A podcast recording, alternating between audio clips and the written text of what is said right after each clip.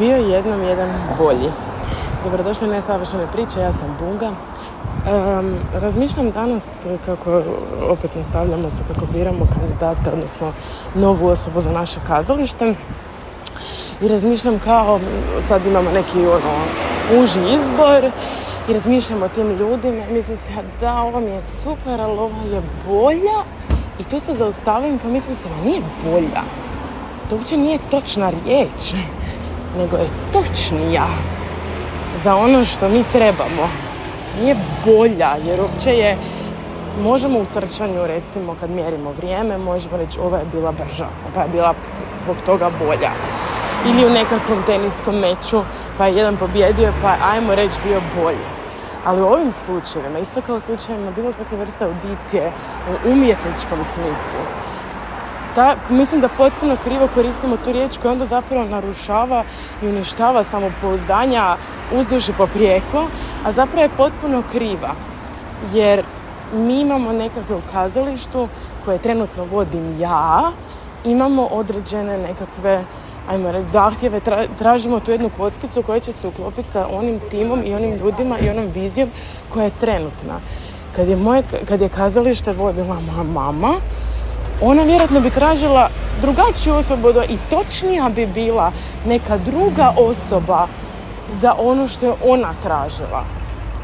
Nemoguće je da bi sad, znači da sad u isto vrijeme biramo ljude oko neke stvari bi se naravno složile, ali je vrlo moguće da bi za nju jedna osoba bila točnija i za kazalište bi bila točna nego što je to u slučaju kad recimo kazalište vodim ja i ja biram te ljude.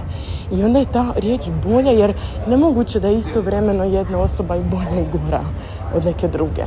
Pogotovo ne u ovakvim situacijama. Mislim da koristimo tu riječ jako često u jako krivim okolnostima i kontekstu. Tako da mi je samo to prošlo kroz glavu pa ne, nije bolja. Nije ona bolja osoba. Nego je točnija. Isto, ono, tako se razmišljamo sa svema audicijama, ja nisam bila točna za taj kast, za te okolnosti. Nije, nije to bilo ni točno za mene. A nije bolja ili lošija opcija.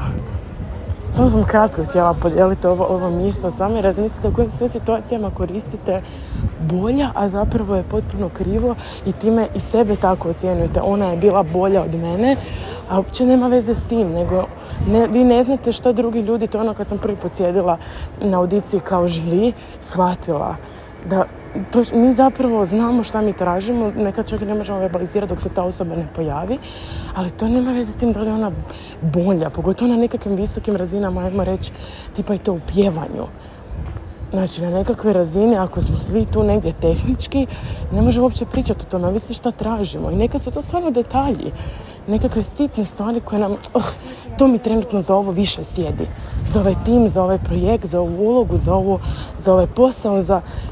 A to ne znači da ste vi govorili bolje, nego imate drugačiji set kockica koje nam trenutno nisu najtočnije za ono što mi tražimo. I to mi je sad bilo onak, pa wow, koliko je to zapravo je lakše, ok? Ja nisam bila najtočnije izbor za ovu poziciju, a ne najbolji izbor. Jer to nije ta vrsta natjecanja. Iako često u životu to nije ta vrsta natjecanja. Jer ima ljudi isto tako i za ono karijere. Ne možeš reći ovo je najbolja karijera. Ne, ovo je najtočnija karijera za tu određenu osobu. I to mi je sad tak wow, evo morala sam to podijeliti s vama. Uglavnom napišite mi da vam to ima smisla uopće e, i napišite da možda se sjetili još neke situacije koje ja sad nisam navela koje zapravo to isto funkcionira.